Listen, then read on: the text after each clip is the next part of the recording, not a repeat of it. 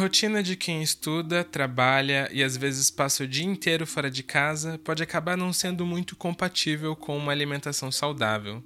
E isso, é claro, contribui no fim das contas para afetar nossos estudos e a nossa saúde mental. Nesse episódio, que é mais um da série sobre saúde, eu e a Natália Martineng conversamos com a nutricionista Caroline Chaste sobre comportamento alimentar. O que é uma dieta saudável? Peso tem alguma coisa a ver com saúde? E por que falar sobre comportamento e não educação alimentar? Com a trilha sonora da banda Fantasma, meu nome é Renan e você está ouvindo o podcast Polifonia.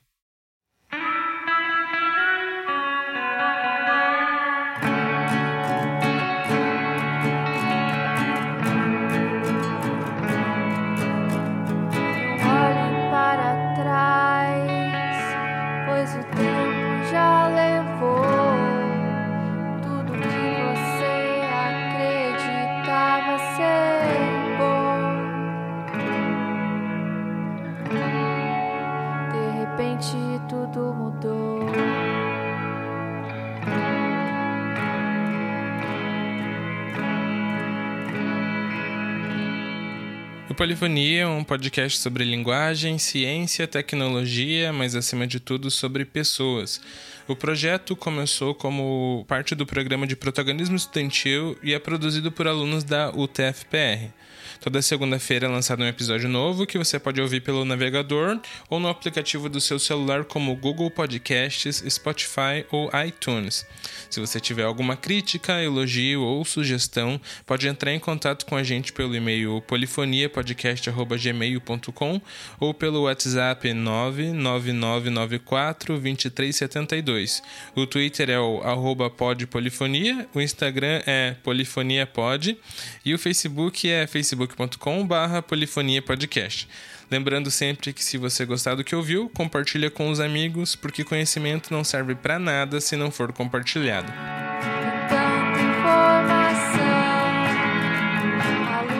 Bom, antes de começar o episódio, eu só queria deixar alguns recados. O primeiro é que os links e as dicas culturais que a nossa convidada passou vão estar na descrição do episódio.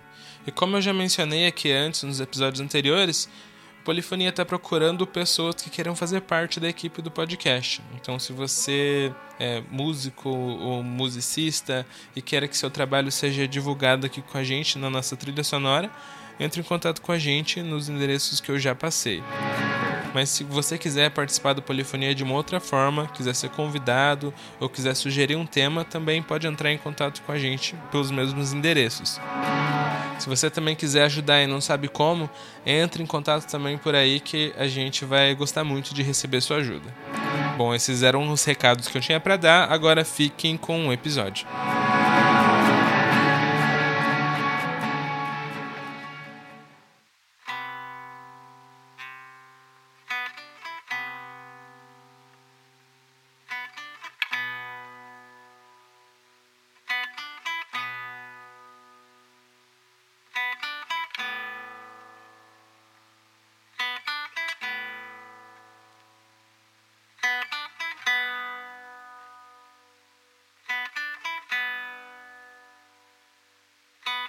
Polifonia está de volta e seguindo a nossa série sobre saúde, que a gente já fez sobre saúde mental e saúde financeira. Hoje a gente vai falar sobre comportamento alimentar. E para apresentar o programa hoje comigo, a gente tem a Natália. Tudo bem com você, Natália? Oi, tudo bem? Eu sou a Natália, estudante de letras inglesas aqui da UTFPR e é a minha primeira vez participando aqui no, no Polifonia. Seja bem-vinda, Natália. Muito obrigada. E a nossa convidada de hoje para falar sobre esse tema é a Caroline Chaste.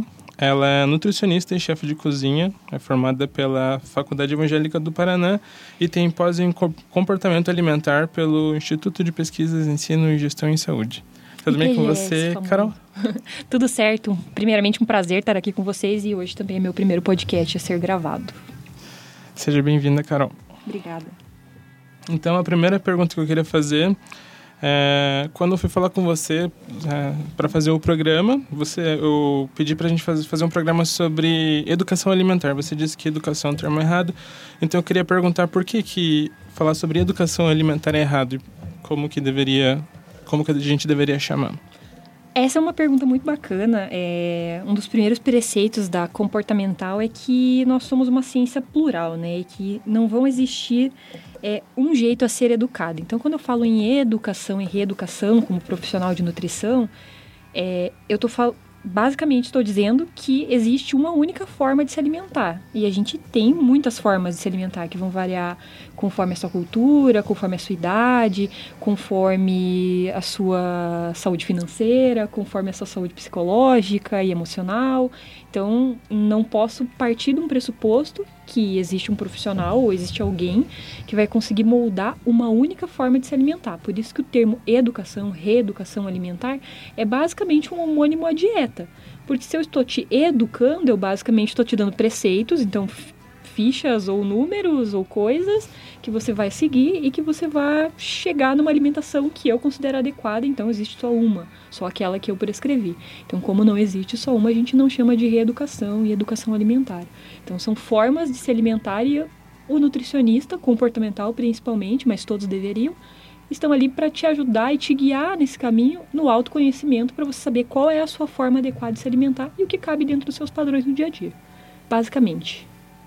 É, outra pergunta que a gente também levantou, né?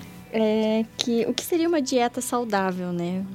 Sempre tem essa questão de, ah, eu quero me alimentar bem, quero ter uma dieta saudável, mas na verdade o que, que é isso? É uma pergunta bem difícil, né? É, os nutricionistas comportamentais costumam ser muito socráticos, né? A gente devolve a, a pergunta. Mas é o que é o ser saudável para você. E isso também vão existir várias formas de ser saudável.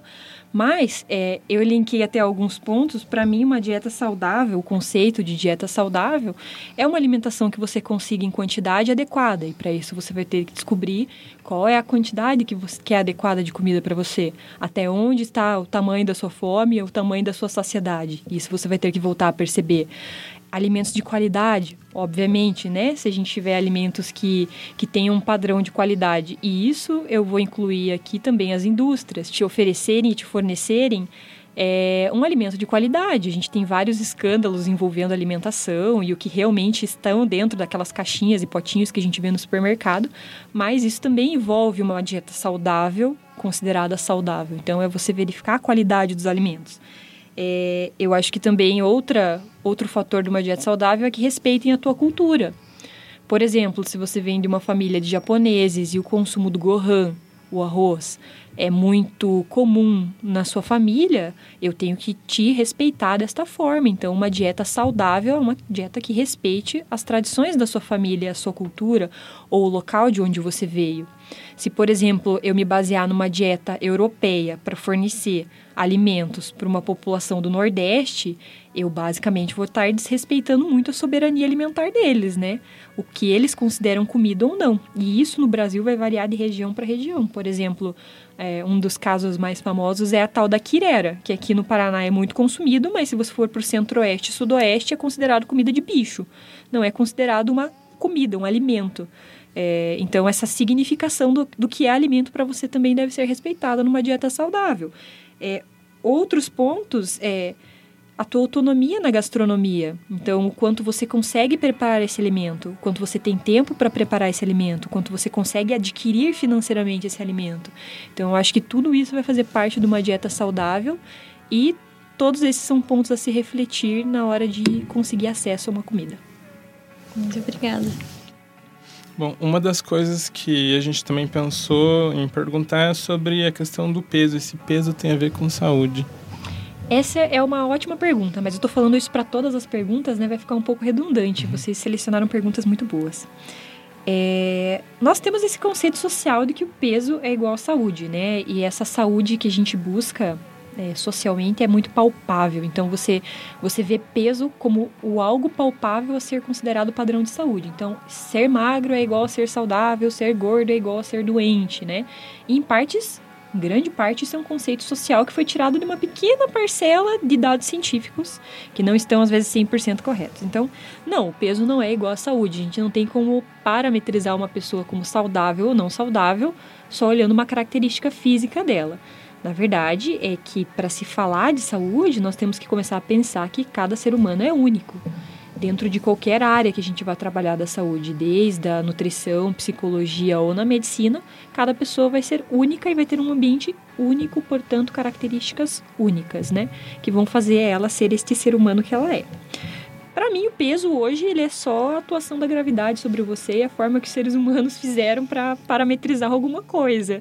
Para mim, ele não tem muito significado dentro da saúde. Eu prefiro olhar para outros é, parâmetros do, do meu paciente, para outras características, ser um pouco mais empática até.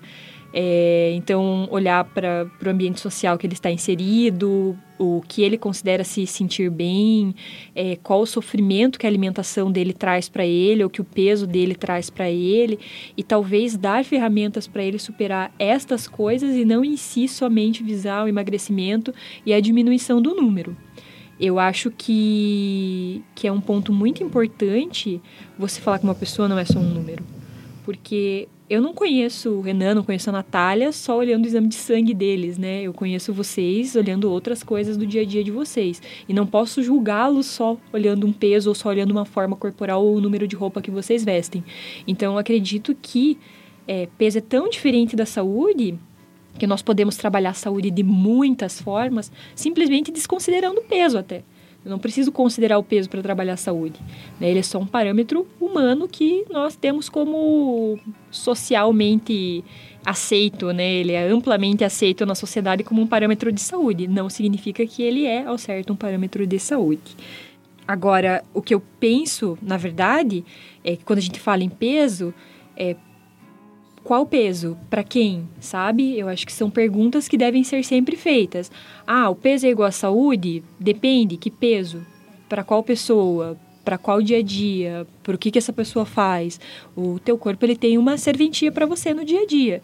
Então ele precisa respeitar é, o teu dia a dia, respeitar o teu cotidiano. Então, se você está feliz com o seu peso e está feliz com a sua forma corporal, não existe motivo de eu falar para você que você não é saudável. Se você tem um corpo que consegue ser funcional para você no dia a dia, que consegue cumprir as suas atividades, né? Então, eu, eu levar em consideração só o peso é muito mesquinho, né, da parte da saúde fazer isso com uma pessoa. Sometimes people need to be forgiven.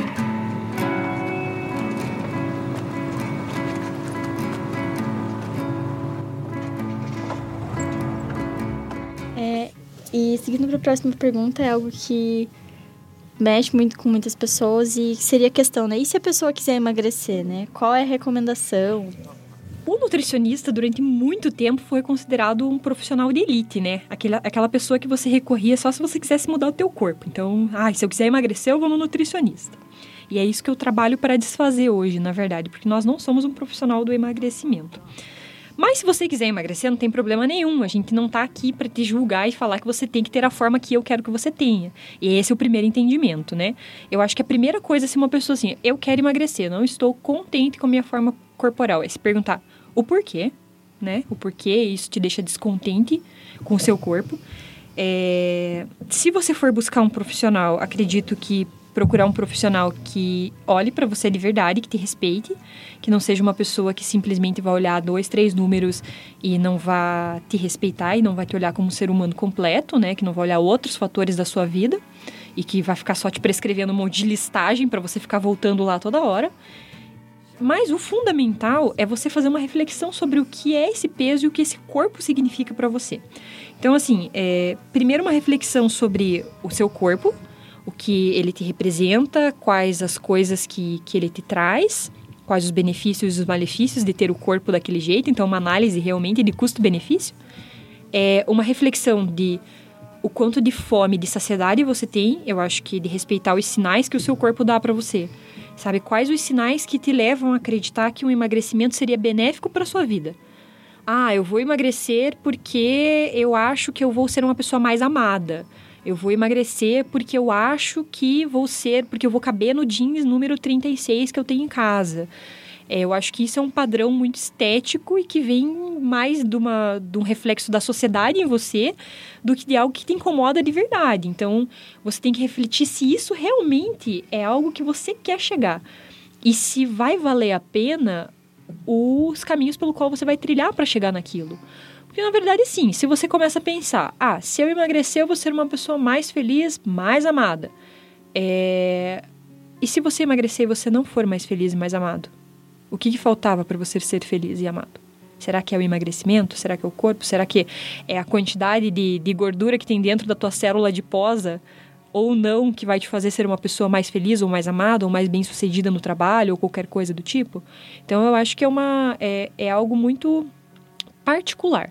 As pessoas têm que pensar mais no privado do que no público, né? E o que a gente leva muito em consideração hoje, e é uma pressão social que toda pessoa que tem um peso que não é considerado normal na sociedade é, recebe, é essa pressão de ah, emagreça porque é o certo porque você só vai estar adequado quando estiver magro. E estando adequado, você vai ter um melhor emprego, vai conseguir casar, ter um marido ou uma esposa, vai conseguir ter mais amigos, vai passar na catraca do ônibus. Então, na verdade, o questionamento que a gente deve fazer quanto ao emagrecimento é se ele vai te servir de alguma coisa e se realmente vai te servir a isso porque levar o emagrecimento só como, ah, eu tenho que vestir aquela roupa, ou ah, eu tenho que entrar dentro daquele vestido de casamento, quando a gente vê é, tantas noivas, tantas é, formandas na faculdade. Não, eu tenho que entrar dentro do vestido, sabe? Será que a atividade fim realmente é sucesso garantido?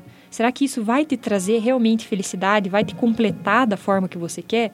Não que eu seja contra o emagrecimento, muito pelo contrário, eu acho que as pessoas têm que buscar o que fazem elas felizes. Mas a felicidade tem que ser muito bem analisada. É isso que vai te trazer a felicidade? E se isso não te trouxer a felicidade? O que, que você vai fazer? Você vai ser um mago infeliz daí. Entende? Então eu acho que as pessoas estão buscando é, completar as suas vidas nos locais errados para começo de conversa. Então, o processo do emagrecimento, ele começa primeiro com a pessoa se odiando. Entende? E dela vai, ela procura um profissional que odeia ela mais ainda, que vai botar esse ódio na cabeça dela, que vai falar para ela que ela não é feliz porque ela é daquele jeito e que muitas vezes vai humilhar ela para ela ser de outra forma ou para ela seguir a dieta padrão ou seja as dicas dele ou qualquer coisa que ele tenha passado para ela. Então é o emagrecimento é uma reflexão que você deve fazer, muito bem feita, de preferência, para saber se ele é para você e se ele te serve e se ele não te causa sofrimento. Eu acho que o primeiro conceito de saúde que a gente tem que pensar e falar é não causar sofrimento a você. Se o peso pelo qual você quer chegar ou pelo qual você está lutando está te causando tanto sofrimento, qual é a garantia de que ele vai te trazer o benefício que você está esperando no final? Sabe? Não é nenhuma garantia, né? Então, eu acho que as pessoas partem desse pressuposto que é muito mais. É, midiático e social do que algo realmente de saúde. Porque quando nós estamos falando em obesidade, seja é, gordofobia ou qualquer coisa do tipo, é, a gente está falando muito mais do que as pessoas veem do que realmente saúde como um conceito palpável. Porque se elas se preocupassem com saúde, elas não ficavam fazendo tanto alarde psicológico nas pessoas, né? Não ficavam colocando tanta pressão emocional em cima da cabeça das pessoas, se a gente estivesse realmente falando em saúde de uma forma integral. O que não é o caso, muitas vezes, do emagrecimento. Muito obrigada.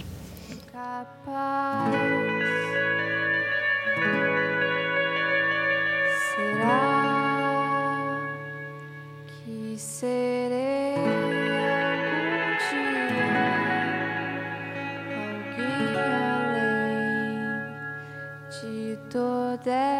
Não, eu só pensei, tipo, que eu, eu tô um pouco acima do peso, eu já, já pesquisei na internet, assim, algumas, não sei, como emagrecer de forma saudável e tal. E sempre tem alguma dieta que, ah, se você seguir essa dieta vai dar tudo certo, enfim. Milagre, daí parece muito, sabe... Fora da evasivo. realidade. É. é, na verdade, sim, né? É, a ciência ela é algo hoje que serve. Eu vou começar a botar a culpa no sistema e as pessoas vão falar: nossa, essa nutricionista bota a culpa todas em outras pessoas. Ela não consegue resolver o problema e daí a culpa não é dela. Na verdade, é que a culpa não é nossa mesmo. Se alguém conseguisse resolver. Se, se obesidade fosse um problema a ser resolvido e alguém conseguisse realmente resolvê-lo, nós já tínhamos resolvido com o tanto de livro, de dieta, de informação. Você mesmo falou que conseguiu na internet uma penca de páginas do Google, tenho certeza, uhum. é sobre emagrecimento saudável. Cada uma falando como a pessoa emagreceu 30, 40, 50, 100, 200, 300 quilos durante uma semana, um mês, um dia, dois dias, dez dias, sete dias, né? Infelizmente, essa informação, ela serve muito mais à venda do que à saúde da pessoa em si, né? Hoje a indústria da alimentação e a indústria do emagrecimento são uma das duas indústrias que mais vendem. Então, o que vende mais? Eu falar que essa nova cápsula, enfim, vai te emagrecer ou eu falar que a dieta não funciona? Se eu falar para você que dieta não funciona, não vende nada. Porque você simplesmente vai começar a refletir sobre si mesmo e vai começar a se aceitar do jeito que você é, com o peso que você tem, com o corpo que você tem. Agora, se eu te vendo insatisfação e falo que você está acima de um padrão que você deveria estar, que é o padrão magro, e você não está nesse padrão, padrão magro, é eu vendo e faturo, sabe? Então eu acho, eu tenho é, este conceito que a nutrição e o nutricionista são profissionais que trabalham com alimentação de forma a te proporcionar autonomia. Se eu tenho que ficar te amarrando num livro, ou tenho que te amarrar numa cápsula, ou tenho que te amarrar numa série de tratamentos que você tem que ir mil vezes lá no meu consultório para eu te prescrever, para eu te passar, ou se eu tenho que te amarrar numa fórmula, eu não, te dando, eu não estou te dando autonomia. E eu parto de mais um pressuposto: nós nascemos sabendo nos alimentar todo mundo que está nessa sala aqui nasceu e se deixassem você em cima da sua mãe depois que você nasceu, você engatinhava bonitinho pro seio dela e já ia receber sua primeira alimentação da vida pelo qual você treinava lá no útero chupando seu dedo. Então assim, a gente nasceu sabendo se alimentar. Então não há forma é, de eu falar para você que você não sabe fazer isso. E é isso que a indústria vende. Ela te vende a insegurança de que você não sabe fazer, você não sabe cozinhar para si, por isso que você depende do alimento que está congelado, por isso que você depende do alimento que tá, é, que vem semi-pronto, que só precisa da água, que tem várias vitaminas, nutrientes, minerais, várias vantagens. É melhor do que aquele que você vai fazer em casa, porque você não sabe fazer em casa. Então, eles te vendem a insegurança. Olha, você não sabe se controlar você não controla a tua alimentação, então por isso eu vou controlar para você. Então tá aqui uma cápsula mágica que controla a sua alimentação, sabe? Então é, é essa insegurança é um material de venda. É, o trabalho do nutricionista hoje deveria ser o de dar a segurança para as pessoas, da autonomia. E eu acho que eu busco isso com os meus pacientes e busco isso no meu dia a dia de duas maneiras. Eu acho que a primeira autonomia é você ter segurança de que sim, você é uma pessoa informada e você sabe o que faz bem para o seu corpo ou não. É, e em qual quantidade isso vai fazer bem ou não. Porque sempre que a gente vai falar de alimentação, a gente não vai falar só de um tipo de alimento, vai falar, ah, o ovo é ruim. O ovo é ruim em qual quantidade? Para quem? Por quê? Sabe? Ah, talvez o ovo seja ruim. Se eu consumir todo dia 15 ovos, talvez faça mal mesmo a longo prazo. Mas se eu consumir 10 litros de água todo dia, talvez me faça mal também. Entende? Então, o alimento ele tem a sua é, dosagem no dia a dia, por assim dizer, né? Então, a gente tem que perceber todas as, todas as características que esse alimento tem que ter no seu dia a dia. Então, é, é esse, esse montante de fórmulas mágicas de emagrecimento, eles servem muito mais à venda do que, do que vão servir realmente para a pessoa emagrecer. Afinal, com a quantidade de coisas à venda para emagrecer, era para todo mundo já ter emagrecido de alguma forma, né?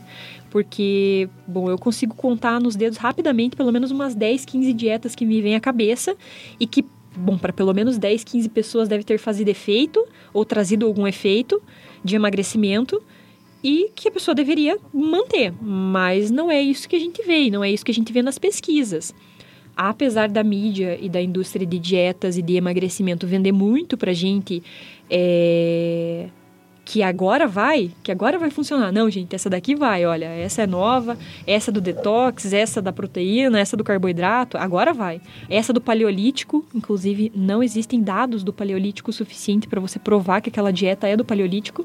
E eu acredito que no paleolítico não tinham barrinhas de cereais, então, né, é, eu acho que não é a dieta do paleolítico de verdade. Não, tô só falando assim, né? eu, eu acho, tô jogando no ar aqui, só que eu acho que no Paleolítico não tinha barrinha de cereais e nem suplemento. Então, eu acho que não é dieta do Paleolítico. É, assim como tem a detox, eu acho que essa partir do preceito que teu corpo é sujo, que teu corpo não consegue fazer as coisas sozinho. Sabe quem faz detox? Fígado, rim faz detox.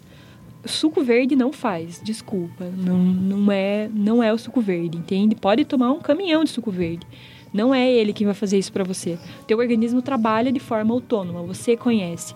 E essa insegurança que é vendida de diferentes formas cooperam para uma indústria continuar girando dinheiro e muito dinheiro em cima do emagrecimento. Profissionais de saúde vendendo isso. É, é uma indústria que está os profissionais de saúde, tanto quanto os pacientes, estão dentro da sociedade, né? E muitos têm intenção única de lucrar. Então, infelizmente, é esse nosso sistema de, de vida nesse momento. Espero que ele não seja por muito tempo, mas por enquanto é.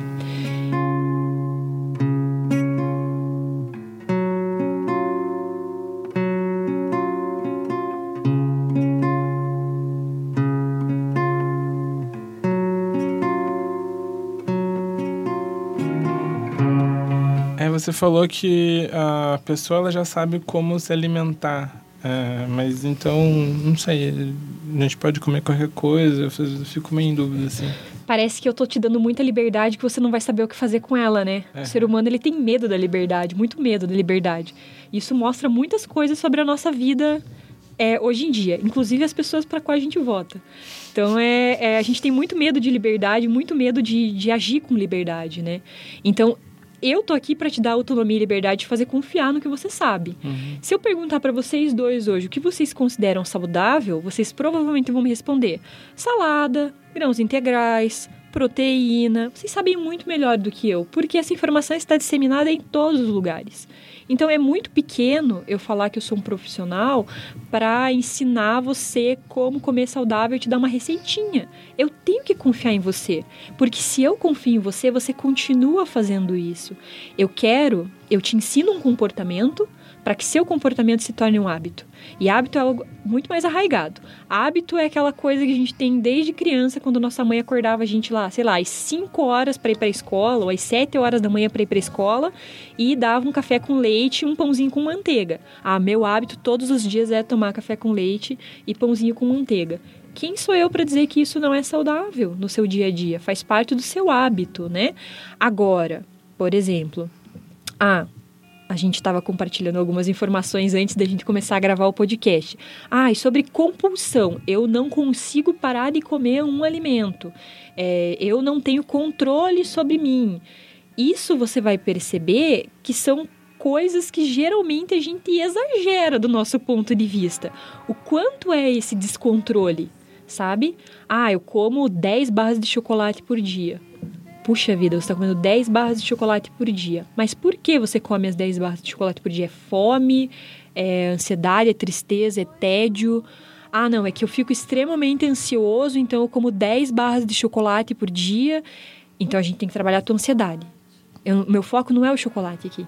O meu foco é como a gente vai trabalhar a tua ansiedade para que você não desconte ela numa barra de chocolate. A causa. É o que a gente chama de comer emoções. Geralmente a gente come por mais coisas do que fome né? E isso é normal. Você vai no aniversário, às vezes você não tá com fome, mas come uma fatia de bolo, né?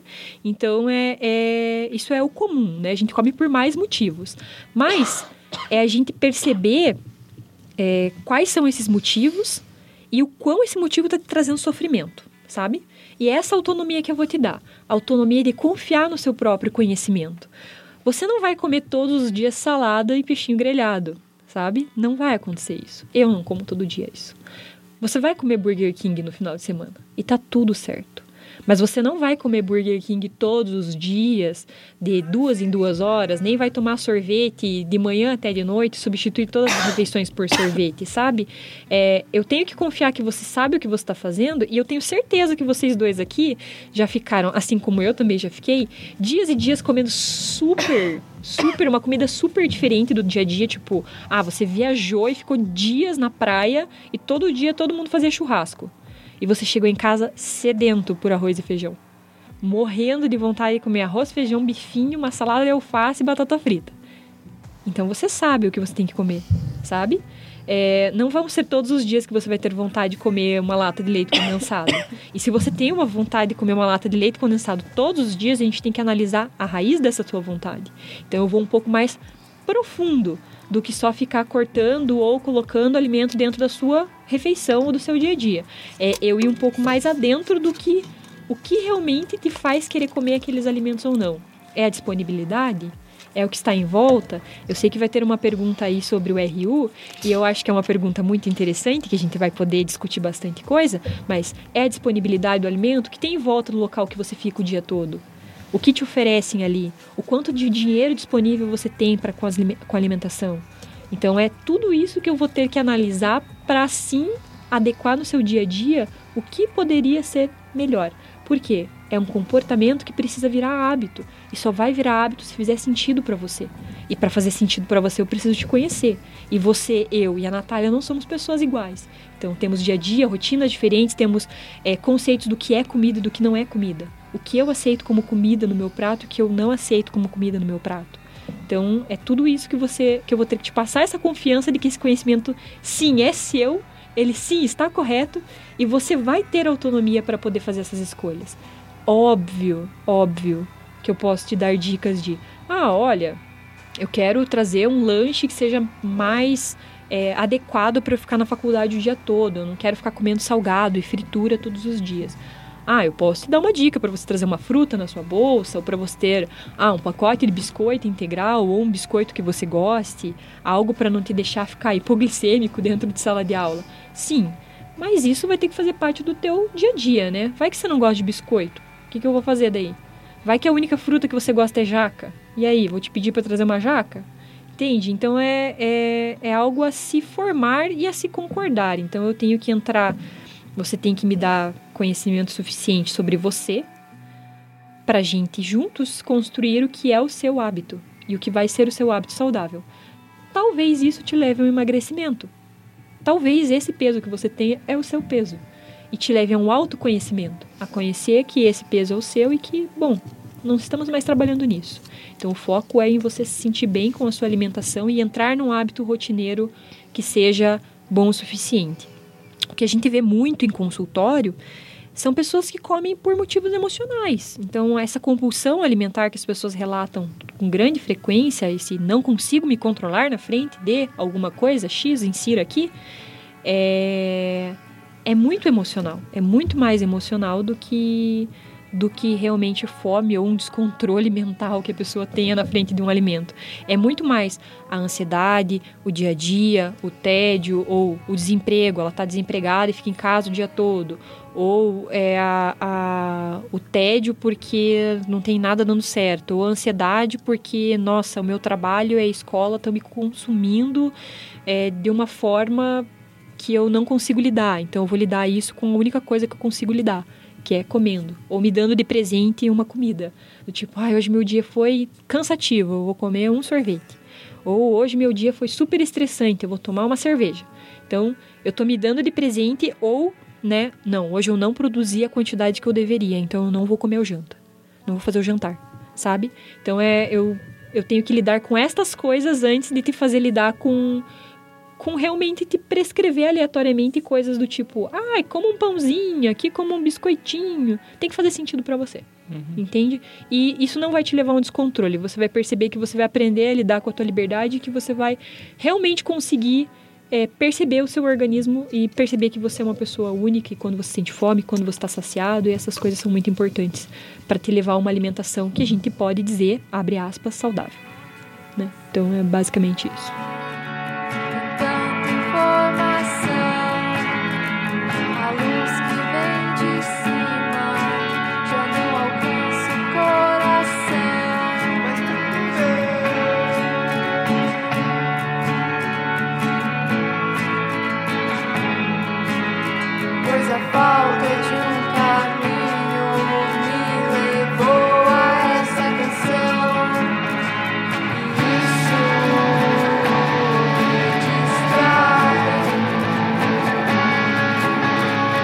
que você pensa sobre a relação entre a profissão de nutricionista e os fatores psicológicos que envolvem, que envolvem a não aceitação da pessoa com o seu próprio corpo? Como, por exemplo, a gente estava discutindo um pouco antes de começar o podcast sobre é, casos de nutricionistas que acabaram ofendendo os pacientes e, e isso com certeza deixa traumas, deixa sequelas dentro da própria pessoa, né? A não aceitação, o fato da pessoa se achar errado o tempo inteiro e não querer, não se sentir bonita, não se sentir suficiente. O que, que você acha que né, isso tem a ver? Qual que é a sua opinião sobre essa relação entre nutricionista e distúrbios psicológicos, de imagem, de alimentação mesmo? Infelizmente, é, o nutricionista e a ciência da nutrição trabalhou durante muitos anos para ser uma ciência muito biológica, que leva em consideração quantidade de nutriente, quantidade de caloria, uma continha aqui, uma continha ali, peso, altura, IMC. É, e nós temos uma junção de coisas, uma ciência que trabalhou para ser muito biológica, que trabalhou, que trabalha, que agora a gente começa a ver ela ser um pouco mais empática e gentil com as pessoas. E a gente tem a, mídia em cima de qualquer estudo que eles achem, fazendo com que isso seja reforçado. E temos, junto com tudo isso, o lucro, né? Porque as pessoas fazem faculdade hoje pensando que ela é um investimento financeiro. Você quer um investimento financeiro, pega o seu dinheiro e coloca na bolsa de valores. Não é um investimento financeiro, não é para você sair da faculdade e lucrar a mensalidade que você pagou. Entende? Não é isso. É, o fundamento de você estar numa instituição é você adquirir educação e conhecimento e fazer isso ser algo melhor para o mundo, né? Seria esse o intuito, eu pensando como Miss, né? Falando sobre caso mundial e essas coisas. Mas é, seria esse o intuito. Então, infelizmente, nós temos muitos profissionais no mercado que trabalham com essa corrente de achar que o paciente é o incompetente. É, quando, na verdade, ele está tentando disfarçar algo que ele sente dentro dele.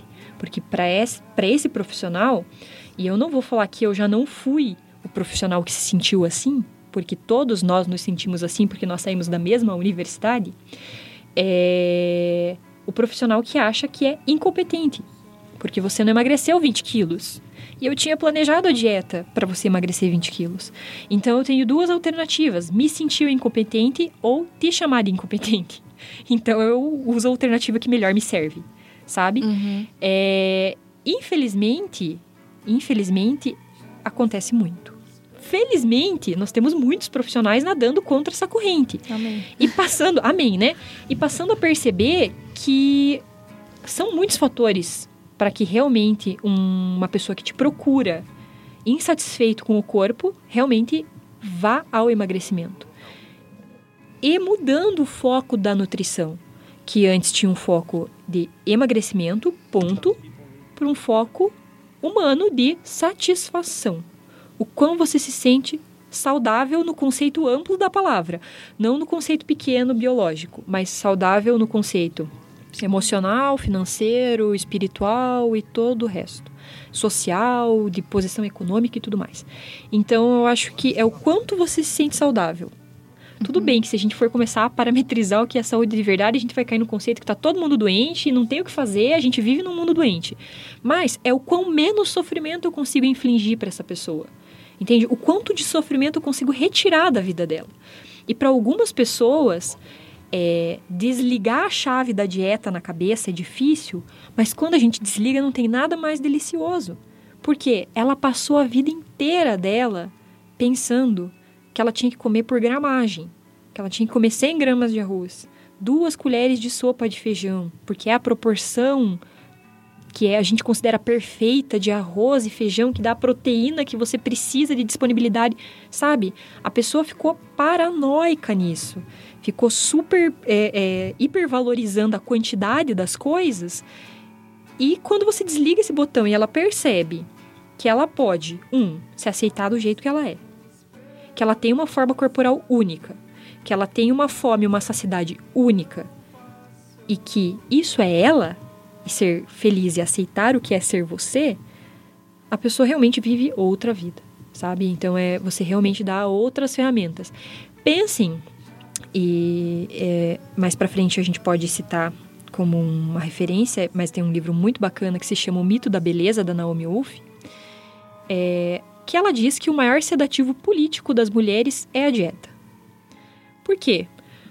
Se você, no tempo que você não tivesse que pensar como tá teu cabelo, como tá tua aparência, se você tá dentro do padrão aceitável de beleza ou não, você pensasse em outras coisas como por que nós não tínhamos direito ao voto até pouco tempo atrás?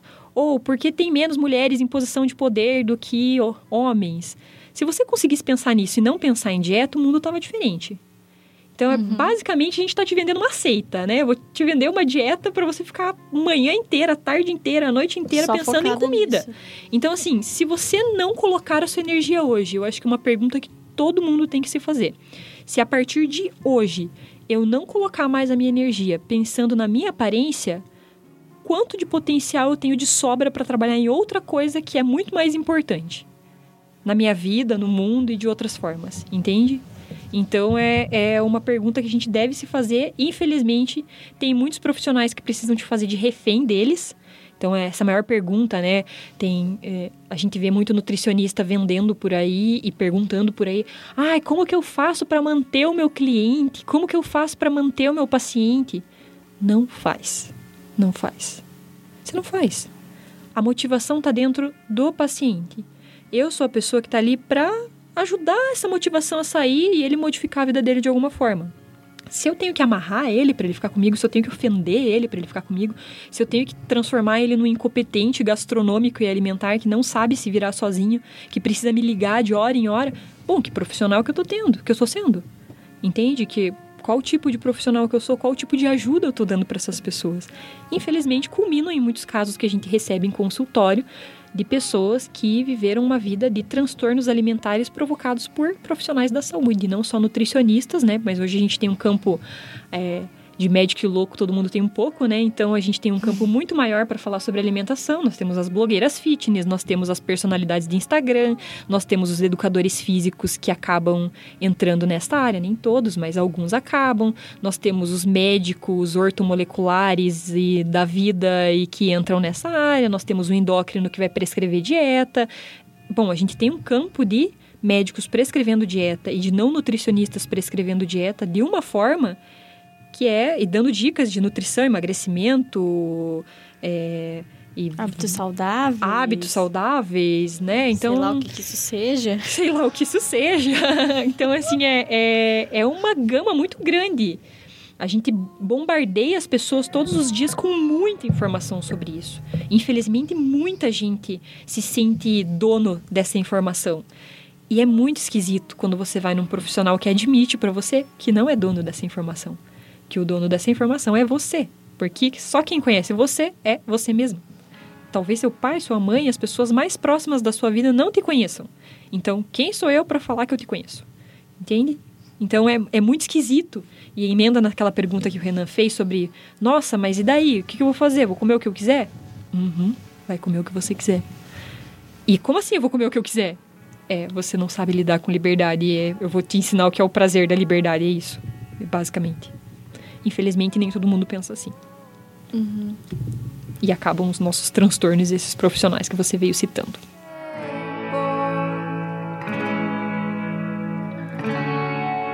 De repente tudo mudou.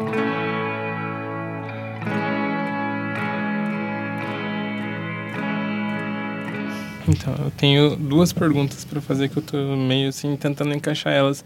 Oba. É, com tudo que você tá falando, eu queria saber mais ou menos como é que é a rotina do seu trabalho. Tipo, o que que você faz? Que, se você não dá receita pras pessoas, que tipo de coisa o que você faz? Que tipo E- de linha você segue no seu Isso. âmbito de trabalho? O que, que acontece dentro daquela salinha, né? Então, na verdade, é a assim. mágica? É, qual é a mágica, né? Nenhuma. Porque se tivesse uma mágica, eu já tinha resolvido o problema da obesidade e vocês estariam falando hoje com a presidente da OMS. Uh! Mas não existe uma mágica.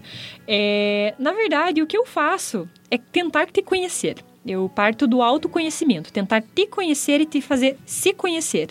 Então, primeiro é saber as suas motivações, o porquê que você veio me buscar, né? Então, o que está acontecendo na sua vida que fez você pensar que que seria o melhor profissional para sua vida seria eu. E sendo sendo você ali, te fazer conhecer o que você realmente acha que são esses defeitos. Então, você senta na minha frente e fala: "Olha, eu vim aqui porque eu quero emagrecer e eu sinto que eu sou compulsivo por leite ninho". Não sei. Tô, tô estou inventando, né? Mas você falou isso pra mim. Bom, eu vou tentar te conhecer o quão, o quão aquilo é uma compulsão de verdade, porque, né, a gente tem um acaba, os pacientes acabam às vezes, né, em algumas vezes, é, exagerando no que eles consideram uma compulsão e quando você leva a reflexão você percebe, nossa, mas nem era tanto quanto eu pensava. E descobrir essas motivações. Então, na verdade, vai depender de pessoa para pessoa. Sendo uma, você uma pessoa única, é, eu vou te dar ferramentas e exercícios e tarefas de casa. Eu detesto essa palavra. As meninas da minha pós vão ouvir vão falar: Carol não faz tarefa de casa. E ela tá mentindo lá no podcast, porque eu não faço. Eu sou uma pessoa muito preconceituosa com tarefa de casa. É, principalmente para o nutricionista, porque é uma profissão que uh, o profissional acaba te dando muitas tarefas para você fazer longe do consultório. Então, ah, você vai para casa, você vai levar esse diário alimentar. Eu, Carol, não consigo preencher o diário alimentar. Então, se eu for no nutricionista, eu não consigo preencher. Então, eu tento conhecer a pessoa para saber se ela é esse perfil, se ela realmente vai conseguir fazer as tarefas ou se ela não vai conseguir. Se ela não conseguir fazer as tarefas, a gente vai aplicando outras coisas. É, exercícios que a gente geralmente faz para autoconhecimento. Diário de fome e saciedade. Então, a pessoa começar a observar no dia a dia dela o quanto de fome ela tem, o quanto de saciedade é, questionamentos que a gente faz. Qual é o tipo do comer que esta pessoa tem? Onde está inserida a cabeça dela perto da alimentação? É, se eu for parar para analisar, todo mundo vai estar junto de um pensamento de dieta. Quase todo mundo, todo mundo. Eu estou, entende? Aliada a um pensamento com hábitos de dieta, ou um comer emocional, ou um não reconhecimento das sensações corporais, como fome e saciedade. Então, em algum desses locais você vai estar é, parado, ou em nenhum deles. E a gente vai conversar bastante sobre isso e vai conversar sobre essas mudanças. Muitas pessoas é, emagrecem porque começam a perceber mais os seus sinais de fome e de saciedade. E eu já falei essa palavra mil vezes nesse podcast, para as pessoas fixarem bem, para elas tentarem fazer isso, tentar perceber a fome e a saciedade delas. É, vão começar a perceber e vão e vai levar um emagrecimento. Outras não vai. E não tem problema, entende? Porque eu trabalho com saúde, eu não trabalho com peso. E essa é a diferença. É, vou tentar te conhecer através de características suas que não sejam as suas características corporais. Então, uma das, das partes deste autoconhecimento é, por exemplo, e tentem fazer esse exercício, tentem citar oito características, dez, suas, que não tenham nada a ver com o corpo de vocês. Que te descreva como pessoa, mas que não tem a ver com seu corpo. Não pode ser sou alto, magro, tenho olhos castanhos, azuis, verdes. Não. Tem que ser oito características suas que são de você e que não tem nada a ver com seu corpo. E isso é um exercício de reconhecimento, de saber quem você é de verdade, além da sua aparência física, que é muito importante. E daí vocês vão falar: nossa, mas já fugiu da nutrição muito, né? Pior que não, porque você está inserido nesse meio todo. Na verdade, eu fugiria da tua saúde se eu trabalhasse só comida. Então, é, eu tenho que saber se você sabe cozinhar ou não. O quanto você se sente confiante para estar dentro de uma cozinha. Eu tenho que te levar a perder o medo de certos alimentos. A não temer mais ir numa festa e comer todos os brigadeiros que estão em cima da mesa. Eu tenho que te levar a perder o medo de passar na frente de uma panificadora e comprar pãozinho. Então eu tenho que te fazer entrar na panificadora e comprar o pãozinho e falar para você que você é o dono de si mesmo e que você é que manda naquela comida e não aquela comida que manda em você. Então, são essas coisas que vão que a gente vai desenvolver dentro da salinha mágica. É, não, não tem nada de mágico nisso, mas tem muito de autoconhecimento, de aceitação e de mudança de hábitos ou não, ou de mudança de comportamento ou não, a depender do que a pessoa está motivada no momento, respeitando a motivação de cada pessoa. É uma ciência gentil e de muito respeito, basicamente. Muito obrigada.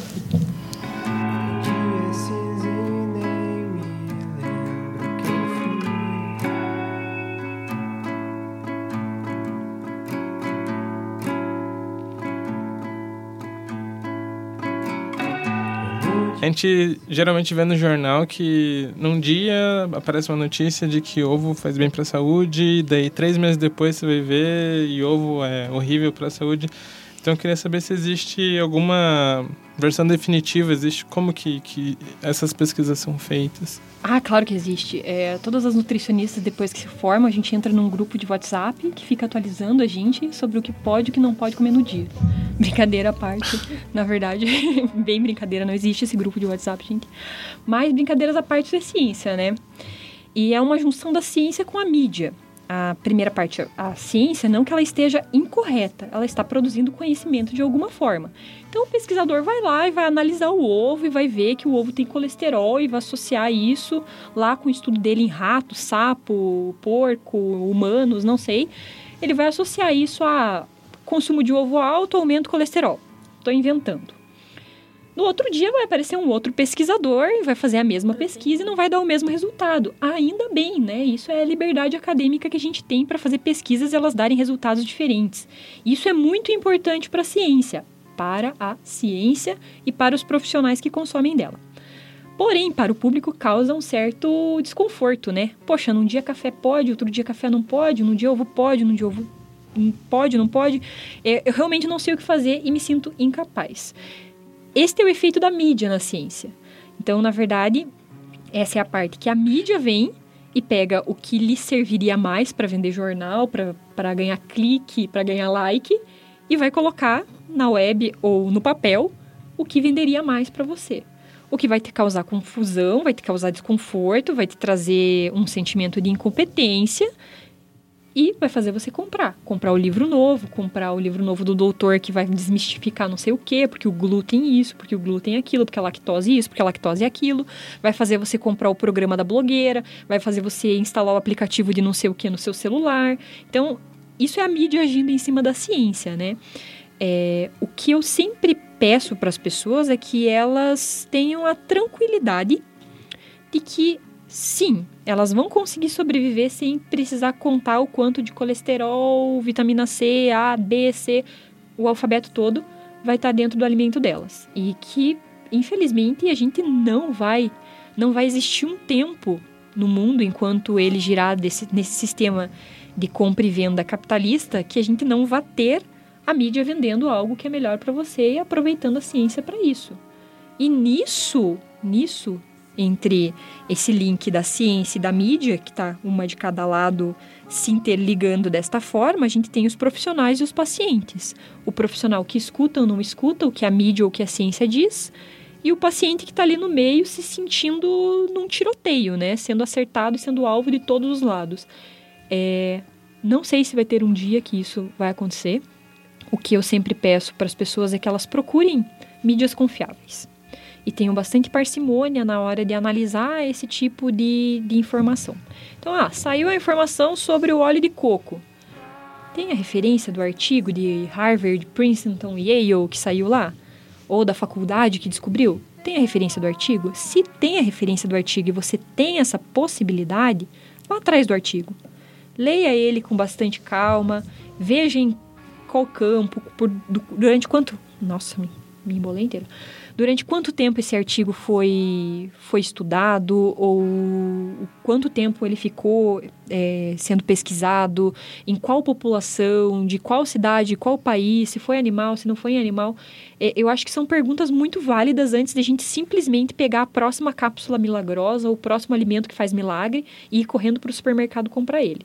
Porque se tivesse um alimento que faz milagre, a gente já estava salvo, né? Porque a gente já comeu de tudo. A gente já foi do óleo de coco para cranberry, para berry não sei o que, para para chia, para linhaça, para qualquer coisa. Gente, tem tanta coisa que eles já venderam pra gente. Alguma coisa eles tinham que ter acertado. É igual um monte de religião tentando acertar qual Deus que está certo. É basicamente isso, é um tiro no escuro, você não sabe. O artigo pode trazer tem o exemplo do chá verde, que foi muito notório. É, o artigo trouxe que o chá verde era benéfico. Porém, em populações orientais, que já tem esse consumo alto, altíssimo de chá verde, e o estudo foi feito com cápsulas, não foi nem feito com o chá em si, foram feitos com cápsulas de chá verde, onde você consegue uma concentração muito maior dos nutrientes que tem no chá verde do que se você tomasse uma xícara de chá verde. Mas vendeu, vendeu cápsula de chá verde, vendeu bastante chá verde em vários comércios e vendeu bastante livro. E vários profissionais conseguiram prescrever essa dieta também fazendo cobrança. É, infelizmente, hum, se funcionasse, bom, já tinha funcionado. A gente já sabia, a gente tinha parado no chá verde. É, isso, esse efeito de cada dia um alimento ter uma, uma aceitação ou não, uma função ou não, é o que a gente chama de medicalização da alimentação.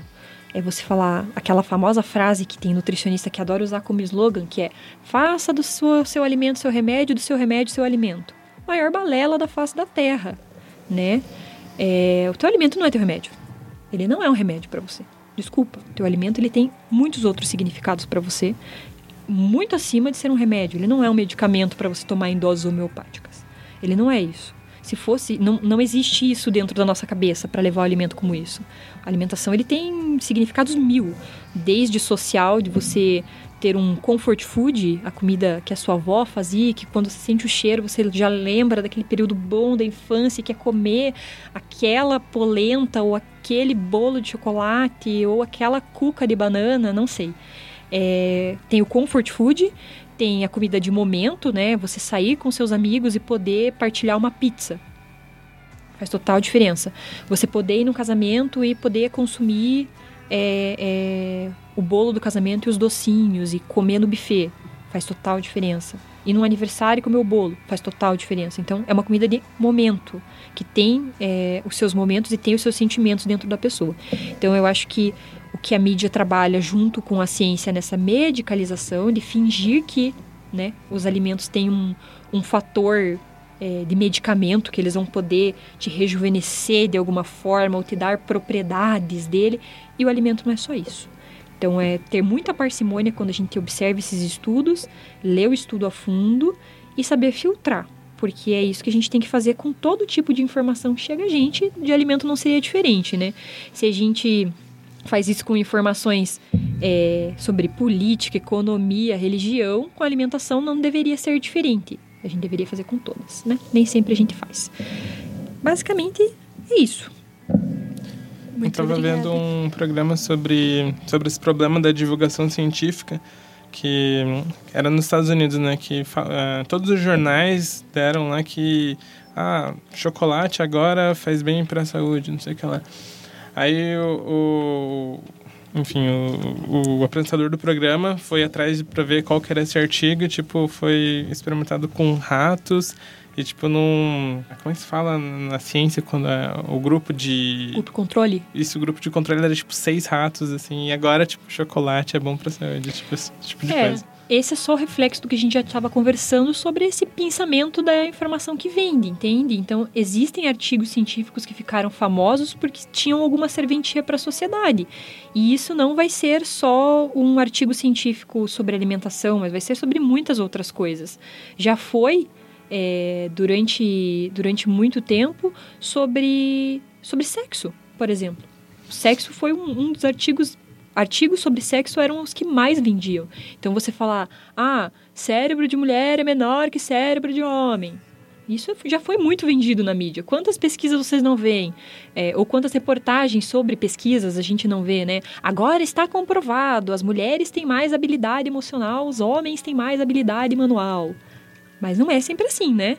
Então é, é essa interação entre mídia e ciência que, infelizmente, traz algumas informações distoantes pra gente, né? Trazem informações que uma hora o ovo vai fazer bem, outra hora o ovo vai fazer mal, e cá estamos nós no meio desse, desse fogo cruzado, que na verdade é um artifício para venda. Para venda do novo pó, do nova cápsula, essa mistura de, de indústria do emagrecimento que se mistura com a indústria da insatisfação que basicamente vai buscar alguma coisa para você estar insatisfeito ou algum novo medo, né? O medo que você tem que ter agora é o medo do colesterol, é o medo da gordura, é o medo do qual medo que você tem que ter? O medo de não ter a quantidade de ferro no organismo, sabe? Então é, é esse, esses pequenos medos que a indústria vai colocando na sociedade que vai fazendo a gente se sentir incapaz perante a tanta informação. É, eu acho que é muito importante, muito importante, eu acho que atitudes como esse podcast ou você procurar profissionais que tenham uma visão um pouco diferenciada sobre a ciência no geral e sobre alimentação, já que a gente está falando de comportamento alimentar. É muito importante as pessoas procurarem, seguirem e lerem esses profissionais, porque você vai perceber que é um outro ponto de vista da ciência e a gente precisa desses pontos de vista distantes, da pessoa que está ali para falar: olha, gente, não é normal na internet todo mundo ter uma vida perfeita. Olha, não é normal é, todas as pessoas serem magras e terem os cabelos esvoaçantes. Não é normal. entende? Não é normal todo mundo ter um prato bonito de comida. Não é normal você, a blogueira, falar que tá lá jacando com uma manga. Não é normal. Não é normal, sabe? Então você precisa é, ter um ambiente, construir um ambiente em volta de você menos tóxico. E isso é filtrar muito o que chega de informação através de redes sociais, principalmente hoje. Então a internet hoje é o maior mecanismo de informação que a gente tem, né? Quem para para comprar um, um jornal hoje? Ninguém mas todo mundo tem acesso a jornal, notícia, Instagram e páginas de Facebook que passam essas notícias e passam informação.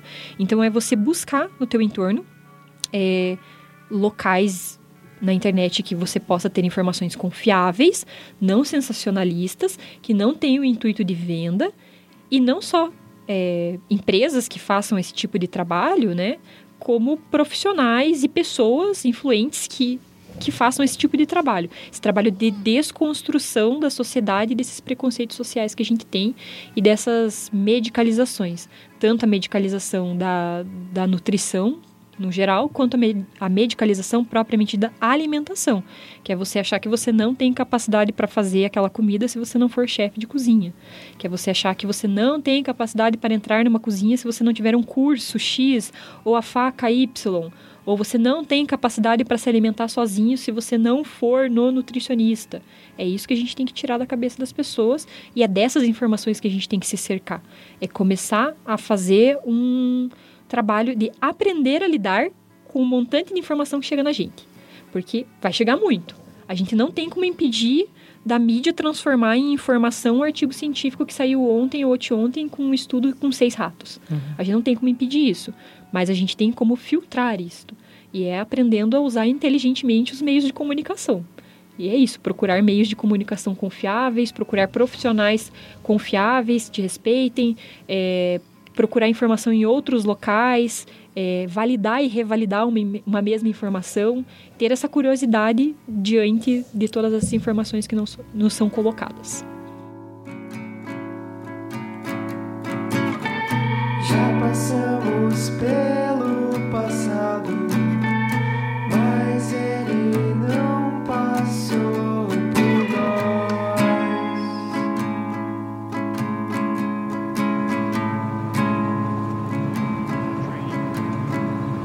Então, outra pergunta que a gente pensou foi em, em dicas de alimentos que são bons para determinados casos.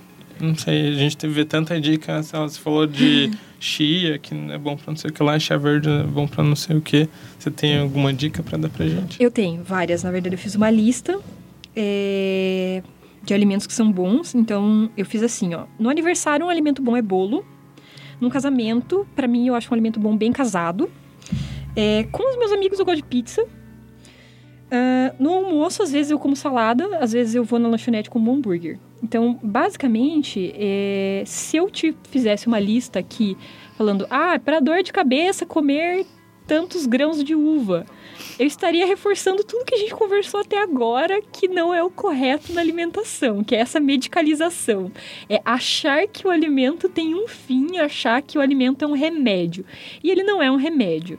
É, alimento bom é aquele alimento que te traz prazer, prazer de múltiplas formas. Seja o prazer de compartilhar ele com alguém, seja o prazer porque você realmente gosta daquele alimento e estava precisando dele, seja o prazer porque te lembra alguma coisa boa. Então, na verdade, a satisfação na alimentação é o principal ponto e não para que que vai servir aquele alimento. É claro que se eu quisesse gastar o tempo que a gente tem nesse podcast falando para você que salada é rica em fibras, que alimentos alaranjados têm vitamina A e C, geralmente. Mas essa informação ela tá aí para quem quiser ler, para quem quiser ver, né? Uma informação de muito fácil acesso. A gente está fazendo um mecanismo de divulgação de informação diferenciado para falar um pouco mais sobre coisas que as pessoas não veem com tanta frequência, que é você falar que tá tudo bem comer o que você quiser que é tudo bem você respeitar sua vontade de vez em quando e comer aquele chocolate, aquela pizza, ou perceber que a tua vontade nem é uma vontade assim tão grande, que ela é uma vontadinha e não você pode pular aquele chocolate que não tem problema. Entende? Então é, é não existe uma lista fixa e concreta e a busca por essa lista é o que faz a gente voltar para a pergunta atrás. Uma hora o ovo é bom, outra hora o ovo não é. Uma hora a chia serve, outra hora a chia não serve mais. A importância é como uma alimentação variada, seja uma pessoa experimentadora. Vá no mercado e, e conheça as coisas. Leia os rótulos, se informe, sabe? Acima de tudo, veja o que tem dentro dos seus alimentos. É, se hoje eu fosse falar para você, você não me conhece, eu te paro na rua, falo para você, fecha o olho e abre a boca que eu vou te dar uma coisa que é uma delícia. Você vai fazer? Não. Por que você faz isso com a indústria todos os dias? Você nem lê o rótulo do alimento, leva para casa, fecha o olho e abre a boca e acha tudo uma delícia. Então, assim, é, é você ler e conhecer. Poxa, é, tem um, um, autor que é muito legal, que é o Michael Pollan, que tem uns quatro ou cinco livros publicados aqui no Brasil. E ele vai falar bastante sobre a industrialização da alimentação. E ele fala assim: tem mais do que cinco ingredientes, eu não compro. Tem, a minha avó não reconhece como comida, eu não compro. Então ele tem um ele criou um padrão popular para ele, assim, ele é um jornalista que trabalha alimentação para falar sobre é, o que ele considera comida. E é, uma das dicas dele é isso: se a sua avó não considera comida, provavelmente não é mesmo. Então a, a alimentação melhor é aquela que vai mais perto da, do natural que é você não comer os altamente industrializados, né? Porque a gente falou de permissividade, eu poder comer o que eu quiser. Vai incluir eu comer um super industrializado? Vai, porque quando eu vou lá no McDonald's ou numa lanchonete ou num fast food, eu vou comer um ultra industrializado. Mas vai incluir eu também refletir sobre o quanto eu quero comer disso, ou o quanto eu quero saber o que eu estou comendo. Pense que a alimentação é uma das coisas mais íntimas, das relações mais íntimas que você tem no mundo. Você pega um alimento que um desconhecido preparou e ingere. Entende? Então, com isso, a gente vai falar sobre, com outra pergunta, eu também vou falar desse assunto de volta, mas é você é, você consome muito mais do que aquele monte de ingrediente que está no rótulo. Você consome a pessoa que está produzindo aquele alimento. Então, eu acho que é você refletir o seu consumo no mundo. É, o quanto você quer consumir de grandes indústrias e de trabalho escravo, o quanto você quer consumir de alta de industrialização e de ganhos capitais para pequenas pessoas, é, o quanto você quer consumir disso, sabe? Não é só uma questão de, ah, quero consumir fibras ou não quero consumir fibras. É, eu quero consumir o trabalho escravo das fábricas de chocolate nesta Páscoa ou não? Entende? É eu pensar que no mundo, do ponto de vista do mundo, todo mundo está dentro do mesmo lugar. Do ponto de vista do planeta Terra, nós convivemos aqui. Então, não importa se o trabalho escravo é na África, ou no Oriente Médio, ou é aqui no Brasil, não importa. Do ponto de vista do mundo, somos todos os seres humanos da mesma raça, estamos todos no mesmo lugar. Não importa se tem uma fronteira que a gente inventou entre a gente, entende? Então, eu acho que pensar a alimentação e pensar cada alimento para cada caso é pensar um conceito de alimentação de várias formas. A forma da saúde é uma que a gente falou e bateu muitas vezes hoje, mas pensar na forma da produção desses alimentos, pensar no quanto você quer consumir algo que você não conhece. Poxa, eu nem sei o que, que é isso. Para que, que serve dentro do alimento? Se é um conservante, se é um espessante, se é, é cor que ele dá para o alimento, se é sabor, se é acidulante, o que, que para que, que ele serve? E eu consumo mesmo assim. Entende? Então, de um lado, a gente tem muita informação da ciência sendo jogada na gente, e do outro, a gente tem uma completa alienação quanto ao que a gente está comendo. Entende? Então, acho que a reflexão ela tem que morar em outro lugar. Antes de morar, ah, no que tem dentro da maçã e o porquê que eu como ela, é por que, que eu faço as escolhas que eu faço? Eu vou no mercado e faço compras e ainda bem aqui no Brasil a gente tem condições financeiras de conseguir o mais o maior número de alimentos natural possível, né? Em outros países mais industrializados, como é o caso dos Estados Unidos, é muito difícil comprar frutas e verduras. Então é as frutas e verduras são um alimento de elite, não são um alimento barato. Aqui no Brasil, felizmente, um país tropical que tem uma variedade grande de frutas e verduras, é um país onde as pessoas ainda conseguem acessar com pouco dinheiro, conseguem acessar um pouco mais alimentos mais naturais e menos industrializados. Nós já estamos caminhando para ter alimentos mais industrializados, mais baratos, né? A gente percebe que antes, é, quando eu era criança, se a gente fosse falar num pacote de nuggets chiquinitos, era uma coisa, coisa muito mais cara. Hoje é uma coisa muito mais acessível, né? Então a gente já está caminhando para essa alta acessibilidade de alimentos hiperindustrializados. Então é, é, é bom a gente começar a refletir sobre qual o tipo de consumo a gente quer ter como sociedade. Não só na alimentação e no meu padrão de saúde. É, eu quero consumir o conhecido ou desconhecido. E isso vai levar a outros questionamentos. Questionamentos políticos sobre transgênicos, questionamentos políticos sobre o nível de agrotóxico na comida, questionamentos políticos sobre o fim do nosso Conceia, que é, o nosso então presidente acabou por finalizar o Conselho de Alimentação, um órgão que trabalhava para que a sociedade estivesse presente nas decisões sobre a alimentação do país. Então, esse órgão hoje não existe mais. É, foram 13 anos desse órgão existindo. E é, é uma coisa que a gente tem que refletir muito sobre alimentação, sabe? É, o que a gente ganha com isso? O que é, se a gente começa a ler os rótulos e daí as pessoas falam, nossa, mas mais uma informação vai para o rótulo. Agora se contém glúten, se contém lactose, se não contém. Gente, o rótulo é algo muito importante num alimento. Eu prefiro consumir a maior parte das coisas que não têm um rótulo. Mas eu não vou dizer para vocês que eu não consumo coisas com rótulo, né? É, e que a gente possa ler. Então, mas que a gente tenha essa vontade esse conhecimento, sabe? Que a gente tenha a vontade de ir atrás dessa informação.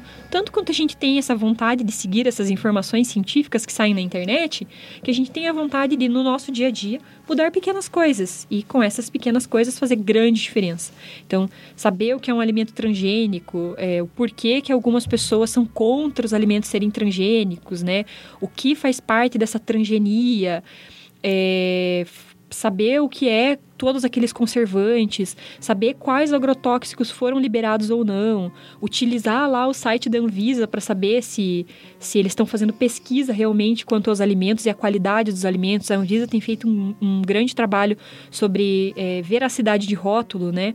Então, sobre se realmente aquele azeite de oliva é um azeite de oliva, ou se aquele óleo de soja que diz que lá é, é livre de glúten, por que, que ele é livre de glúten, sabe? Então, essa veracidade do rótulo, o rótulo além da propagandeação, sabe? O rótulo além de você só servir para venda, é você realmente enxergar aquele alimento e saber se você quer colocar ele no teu dia a dia ou não. E eu acho que é isso que entra nessa pergunta de cada alimento para cada fim. Cada alimento vai ter um fim na tua vida, o fim é você quem vai decidir para ele. Se nós tivermos um consumo variado de alimentos, sim, nós vamos conseguir viver plenamente.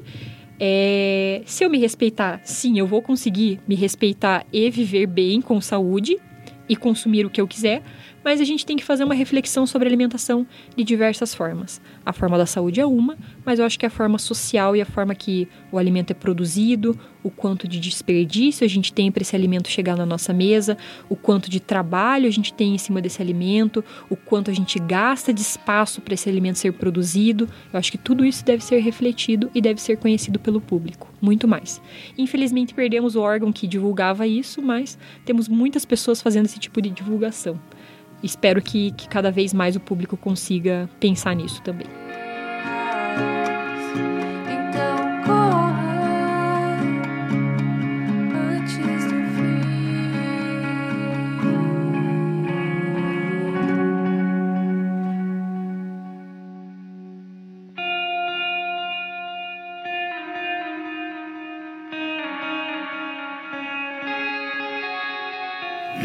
Pergunta que a gente queria fazer, na verdade, é que, bom, como a gente está aqui numa universidade, fazendo um podcast dentro de uma universidade, muitos alunos eles enfrentam uma jornada bem complicada, né? Como trabalhar de manhã ou de noite e ainda ter que estudar, né? Uhum. Estudar, seja em um ou dois, três períodos que seja. E na verdade, é, quais as dicas ou que tipo de, de orientação você dá a esse tipo de estudante ou pessoa mesmo que tem essa rotina mais corrida, né? Que geralmente passa o dia inteiro fora de casa e muitas vezes não tem acesso a uma alimentação é, fresca, né? Por e assim fixa, dizer. Né? E fixa, exatamente. Sempre alguma coisa, ah, hoje vou comer um salgado, hoje vou comer um prato de comida, né? Varia muito, né? Da questão de tempo, disponibilidade, questão financeira e até psicológica, né? Às vezes a pessoa não tá afim de comer um salgado, quer comer alguma outra coisa. Uhum. Então, que tipo de orientação você pode dar para esse tipo de pessoa que passa muito tempo fora de casa? A primeira é a tranquilidade, né? O equilíbrio alimentar ele é feito de altos e baixos, não é uma linha reta. Não é você seguir todos os dias a mesma coisa que vai te trazer equilíbrio propriamente dito. Mas sim, a gente saber que vão ter dias que a gente não vai conseguir fazer uma refeição que nós consideramos adequada. Eu acho que outra dica muito bacana é o planejamento. Então, você poder ter ferramentas e se planejar para ter uma alimentação mais disponível. Então, aproveitar os seus furos de horário. Ah, eu tenho um horário tal, 20 minutos que eu posso comer alguma coisa. É, o que tem aqui em volta da universidade que eu possa consumir é, que seria bacana, e aí, e aí tá um campo de comércio, né? Aí tá a venda de verdade, que você poderia fazer uma venda benéfica, que é o que você poderia vender dentro da universidade, o que você poderia ter para consumo em volta, no entorno da universidade, que fosse ainda assim acessível para o estudante e que te contemplasse como algo saudável, ou algo que você consideraria saudável. Eu acho que isso é muito variável no dia a dia. Eu te dar dicas fixas seria muito difícil, de verdade porque vai depender do tempo que a pessoa dispõe ou não, mas eu acho que o planejamento é fundamental. Se você quer realmente, se você está em busca de ter um controle maior sobre o que você consome e você está evitando consumir alimentos que sejam produzidos por terceiros e que você realmente não saiba o que você está consumindo, se planejar é o ideal, porque você conseguiria ter uma fruta em mãos é, ou trazer alguma refeição. O grande problema é se munir de artifícios para que isso se concretize no dia a dia, né? Ter o tempo para você fazer as compras, é, ter o tempo para você fazer o preparo dessa refeição e ter como trazer, transportar ela e consumir ela com integridade, né? E a gente tá falando de qualidade sanitária, né? Como é que você vai ficar ali com uma marmitinha de arroz e feijão cinco horas dentro de uma sala e vai sair vai comer o quê? Frio? Vai esquentar onde, né? Então eu acho que é trabalhar com as possibilidades e verificar as possibilidades da universidade. Tá aí também um grande campo de estudo e pesquisa. Alguém para fazer essa pesquisa do o que existe em volta para auxiliar o estudante a ter um dia a dia mais confortável dentro da universidade, já que a universidade exige três turnos de atividade de estudos, ou dois, ou um turno que seja, e a pessoa às vezes tem que se desdobrar trabalhando para manter essa vida na universidade, é talvez exigir mais políticas que possam favorecer o estudante que está na universidade também, não só falar do estudante, colocar a culpa nos outros, né? E falar, não, você tem que se planejar. Isso você pode fazer, realmente, se você tiver tempo. Mas além de você se planejar, é talvez, talvez. ter mais políticas dentro do meio estudantil para que esse estudante tenha sim acesso a uma alimentação de qualidade, que ela tenha um custo que seja um custo viável para ele, ou se ele estuda três períodos, qual é o auxílio financeiro que ele tem para fazer a refeição dele ali. Porque a gente não pode partir do pressuposto que a pessoa tem disponibilidade de três turnos de estudo e ela não come ou que ela vai ter. Afinal, nós estamos numa faculdade pública, né? Que basicamente não vai te exigir um pagamento financeiro de mensalidades para você estar aqui. Então você tem que partir do pressuposto que tem estudantes de diversas condições financeiras. E aqueles que não têm ou que têm menos condições financeiras deveriam ter um auxílio de alguma forma para conseguir uma alimentação de qualidade. Não só auxílio em disponibilidade, em ter um alimento de melhor qualidade dentro da universidade, mas auxílio em ter como possuir esse alimento, sabe? Ter como comprar e conseguir esse alimento dentro da universidade. Acho que já existem algumas coisas, mas poderiam existir muito mais. E pros, enquanto a gente precisa ficar escapando dessas políticas que não são feitas, a gente pode falar de planejamento para estudante, pode falar de talvez é, escolher dentre os industrializados, às vezes, opções que são melhores, é, se informar lendo os rótulos para você saber realmente o que você está consumindo. Talvez trazer consigo alguns alimentos que você possa guardar dentro da sua bolsa que não tem um perigo é, sanitário para você no final do dia consumindo eles. E talvez planejar para fazer algumas refeições em casa, coisas desse tipo, né? Nem sempre acontece, basta saber que essa vida não vai ser perfeita, infelizmente. É um momento, vamos passar cinco anos, quatro anos, três anos, e é bastante tempo por isso que eu falo das políticas, porque por ser tanto tempo que nós ficamos dentro de uma universidade, precisariam existir políticas de auxílio a este estudante, é, ou de pelo menos garantia de uma alimentação saudável. Mas é, nem tudo são flores. Então esse tempo vai passar e a gente vai conseguir também trabalhar de outras formas dentro dele. E enquanto a gente não consegue isso, a gente sempre vai exigir mais direitos e mais, e mais coisas para o estudante poder viver confortavelmente.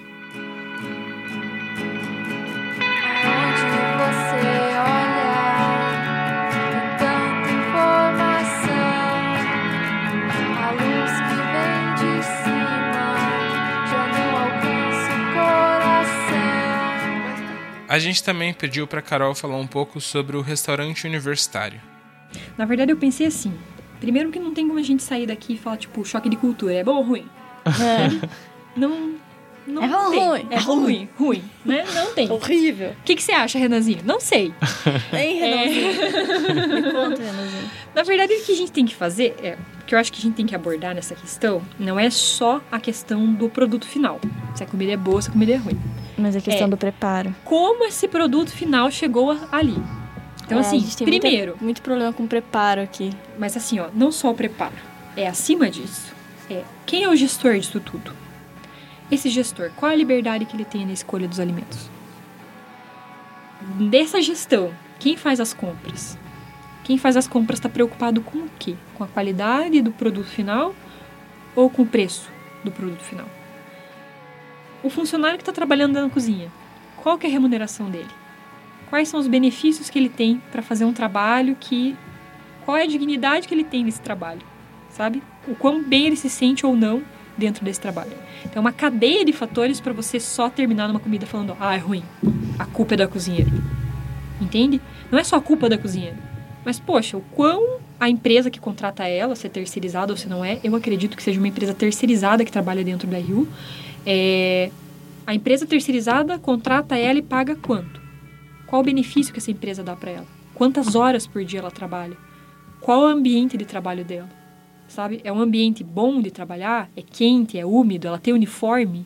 Ou ela tá trabalhando molhado o dia inteiro porque tá faltando um avental impermeabilizante? Entende? Então, tipo, é você se questionar acima de falar que aquela comida é boa ou ruim. E eu acho que aí entra um movimento estudantil para tipo, meter a boca no trombone e falar: olha, tem que melhorar. A gente E a gente uma tem que- comissão e, e a gente tem que tá buscar- nada, E a assim. gente tem que buscar onde tem que melhorar. Porque, assim, rola duas coisas. Primeiro, a contratação do terceirizado. Quando eu tive aula, quando eu estava tendo aula, sou formada por uma faculdade particular, mas eu era bolsista do ProUni.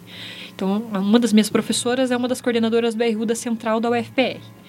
É, A gente visitou o RU e o ambiente é bacana, sabe? É uma cozinha industrial, normal, como qualquer outra. Mas os funcionários são terceirizados e ela não. Então, ela é a gestora do RU, contratada da federal. Todos os outros funcionários são de outra empresa. Então, ela, como gestora, fica incapacitada de melhorar a vida daquele funcionário. Se o funcionário está com salário atrasado, ou se o funcionário está com, com benefício atrasado, ou se ele não ganha benefício nenhum, é uma empresa terceirizada. E esse é um, um problema muito mais político do que de qualidade de alimentação. Muito mais político. Então, assim, é, é, é você pensar que, que para resolver ele, eu vou ter que entrar no ramo institucional. Pensar em como dar uma.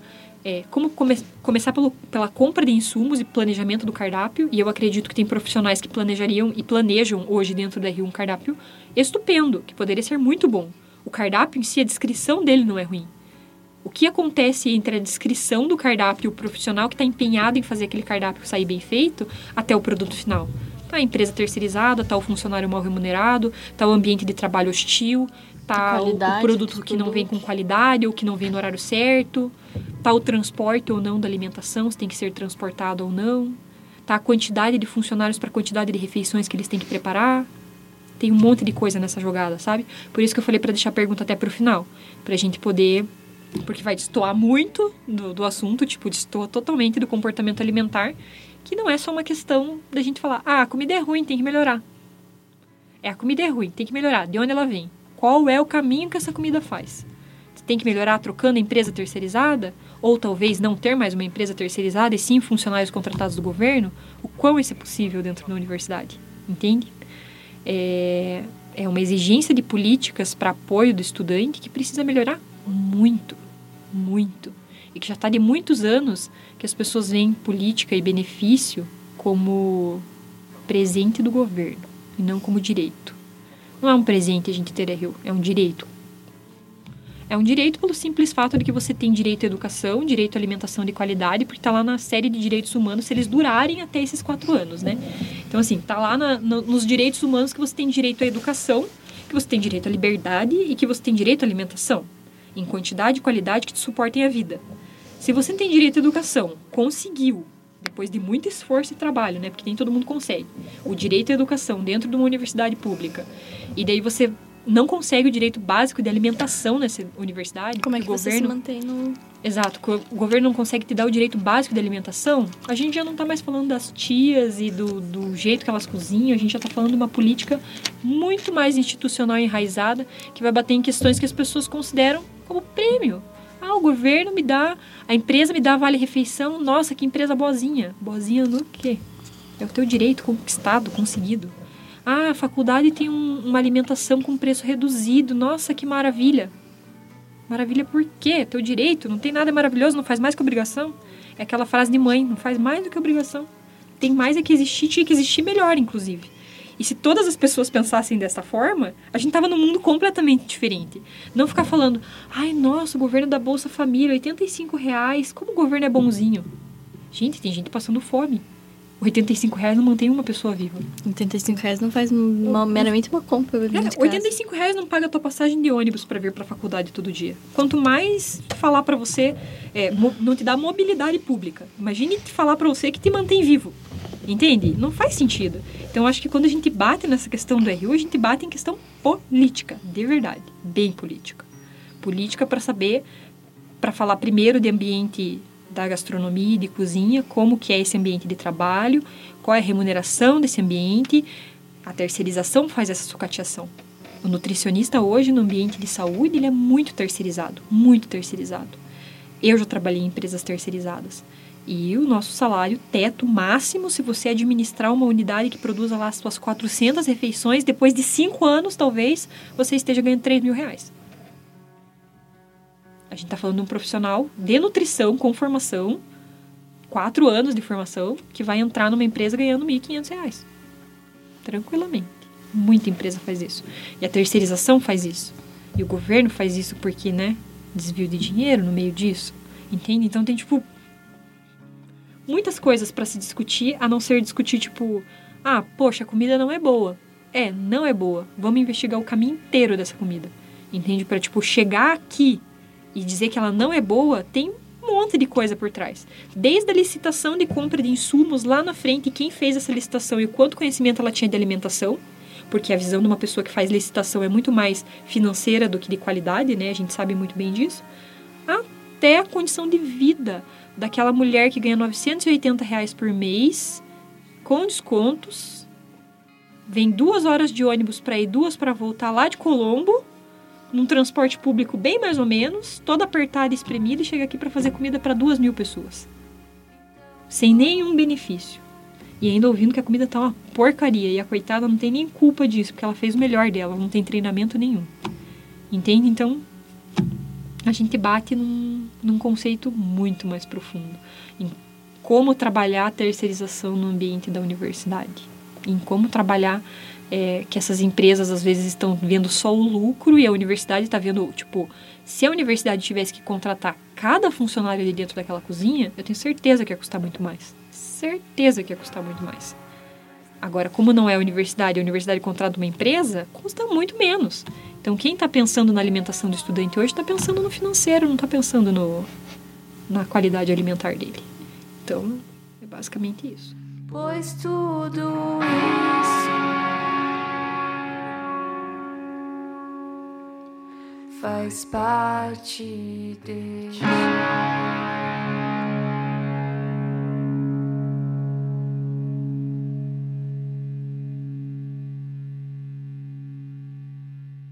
Agora então eu vou fazer algumas perguntas dos ouvintes que eu pedi anteriormente para eles é, tirarem algumas dúvidas com você.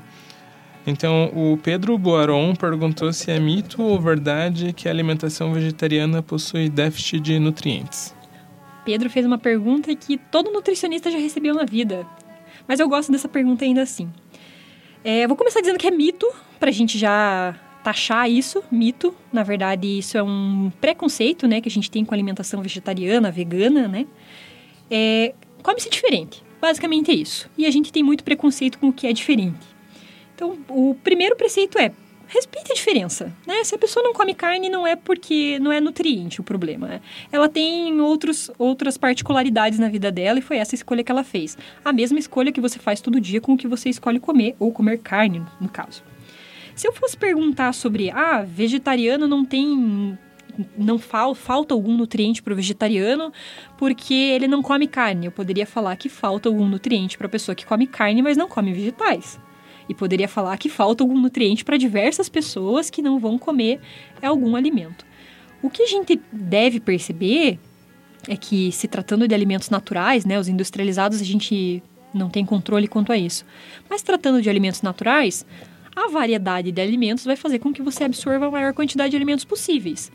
O maior defeito de uma dieta, se eu posso falar que tem um defeito numa dieta, é uma dieta monótona aquela pessoa que, por qualquer motivo que seja, ela come todos os dias a mesma coisa, só batata, só arroz, só feijão, só carne. Então, isso vai trazer déficit de nutriente com o passar do tempo, e nem isso é garantido. Mas é, a monotonia da dieta vai fazer mais diferença do que a escolha pela exclusão de um alimento ou outro. E o vegetariano, ele tem acesso a outros nutrientes, comendo que a gente poderia, comendo carne, também poderia ter acesso, mas o vegetariano geralmente ele busca fazer um acesso mais variado da alimentação. Então, se você for ver é, algumas pesquisas, vão mostrar que às vezes o vegetariano e o vegano têm uma saúde muito melhor de uma pessoa que come carne. Porque às vezes ele presta mais atenção na comida que está no prato dele. Porque ele tem essa consciência da alimentação, que é um pouco diferente do que às vezes a pessoa que come carne ou não pode ter ou não ter, né? A maioria não tem é mais cômoda, né? E mais aceitável socialmente. Então, Pedro, uma dica é abrace seus amigos vegetarianos, seja legal com eles, não tenha esse preconceito e experimente as comidas que eles fazem. Uma dieta diversificada vai trazer nutriente para todo mundo e não é justificativa para a gente dizer que, ah, você não pode ser vegetariano porque vai te faltar alguma coisa. Não vai faltar nada. Comeu variado, não vai faltar nada. Você pode ficar tranquilo e seguir tua vida com seus preceitos, sejam eles religiosos, sejam sociais, sejam qualquer tipo de conceito que você tenha aplicado na sua vida para ter uma dieta X ou Y. Certo? Obrigada. É, outra pergunta que a gente recebeu foi do Gustavo Fernando, que ele pergunta sobre quais as principais dificuldades na mudança dos hábitos e qual a melhor maneira de lidar com elas. Ai, Gustavo, foi super complexo, mas tudo bem. É, na verdade, Gustavo, eu acho que a primeira pergunta que a gente deve se fazer sobre mudança de hábitos é o que você quer mudar e por que você quer mudar.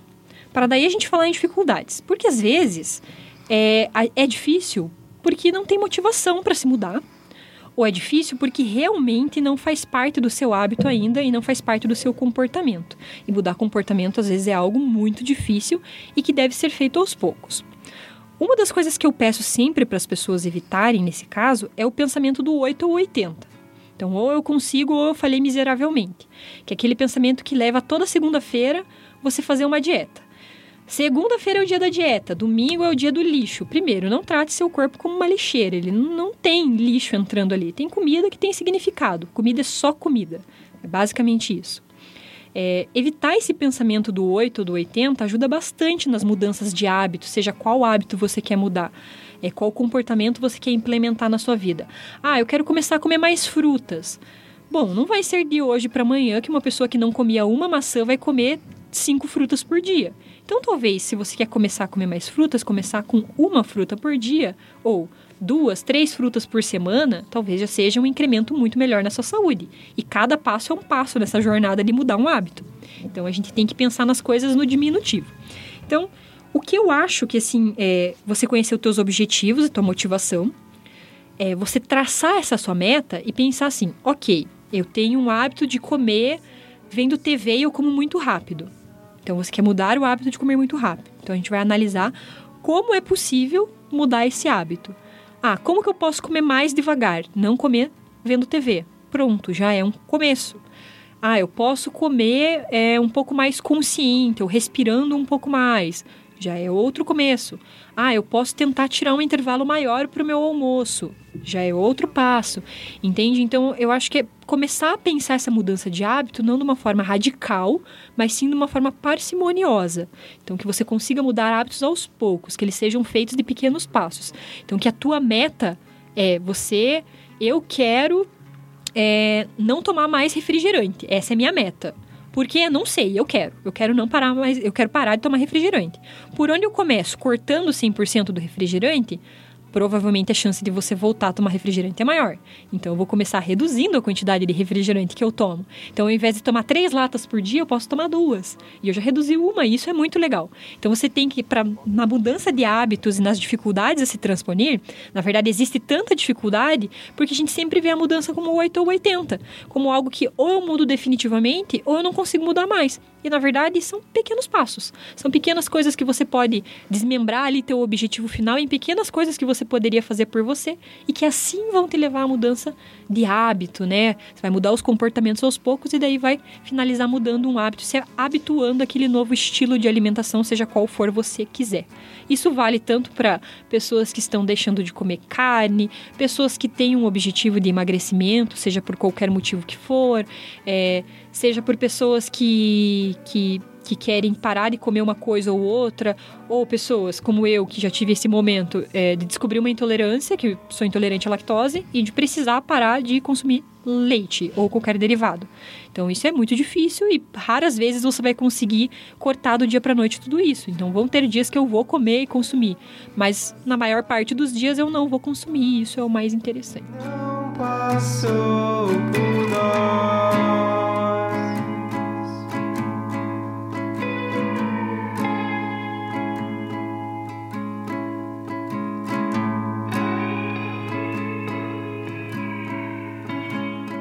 É, então, só para terminar, eu ia pedir para você dar alguma dica cultural para o pessoal aí, enfim. A minha principal dica cultural para todas as pessoas, para todos que eu conheço, é minha religião, basicamente, é o Leia Mulheres Curitiba. Por favor, curtam a página, vão nos encontros, são encontros mensais. As meninas se reúnem para ler e discutir livros e é muito fantástico. E lá você vai encontrar um ambiente super acolhedor, com muita gente legal, vai conhecer literatura de todas as partes do mundo, de mulheres com diferentes tipos de, de pontos de vista. E não é só para mulheres, apesar de ler mulheres, nós só lemos mulheres. Os meninos podem vir participar também, porque seria muito legal você ter uma visão diferenciada da literatura, principalmente, já que nós estamos falando com dois estudantes de letras, né? É uma visão diferenciada da literatura a partir de um ponto de vista que poucas vezes é explorado. Então, minha maior dica cultural é ler mulheres. Este mês é no dia 30, se eu não me engano, são sempre em finais de semana, são encontros de aproximadamente 3, 4 horas, e eu já dei uma de religiosa, já falei bastante, mas vai ser bem legal, gente. Apareçam, eu já tô lá há três anos e não saio. Eu queria perguntar se você tem alguma dica de é, site ou página do Facebook ou do Instagram que fale sobre nutrição de um jeito que não seja desse que você acabou de.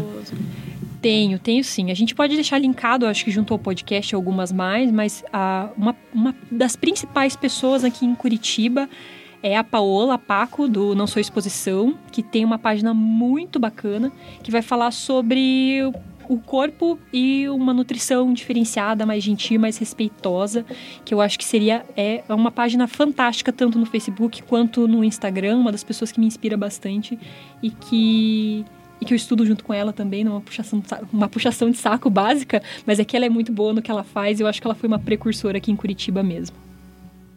Ok, Então agora só para terminar, então você pode dar seu contato profissional, Bacana. Instagram para quem quiser te seguir. O Instagram é, é, é a minha ferramenta de maior contato com as pessoas, é onde eu faço mais publicações, então é arroba carols com K e S no final, underline Nutri, bem básico, é, que é a principal ferramenta. E-mail, vocês podem encontrar lá no Instagram também, e tem o telefone comercial que também vão encontrar lá, mas basicamente meu e-mail é caroline com K, Chast, esse nome, sobrenome super difícil, né? Mas é S-C-H-A-S-T, arroba hotmail.com. É, troquem ideias, por favor, me mandem perguntas. Eu acho que essa troca de informações, essa troca científica que a gente vem fazendo na internet positiva, ela é muito legal para as pessoas conhecerem mais coisas é, diferentes e cultura e educação tá aí para isso, pra gente dividir, compartilhar, e é assim que a gente aprende mais e que eu aprendo mais, se alguém vier me corrigir de alguma informação aqui hoje, ou que a pessoa aprende mais ouvindo alguma informação aqui comigo e é assim que a gente troca. Legal. Então é isso. Muito obrigado, Carol. Muito obrigado, Natália. Obrigada a vocês. Obrigada. Vai, mas não esquece o que viveu aqui.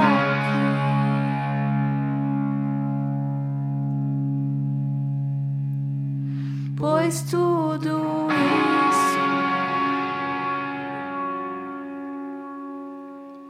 faz parte dele.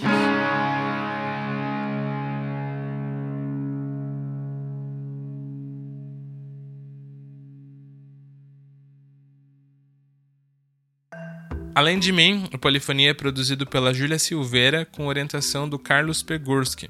Nós agradecemos a participação da Carol, agradecemos a Coted por nos emprestar o estúdio de gravação, agradecemos a banda Fantasma por nos emprestar as músicas para compor a trilha sonora, agradecemos a Luciana Marque por participar da equipe do Polifonia por todo esse tempo, e agradecemos também a todos os que ouviram e compartilharam os últimos episódios. Por enquanto é isso e até a semana que vem.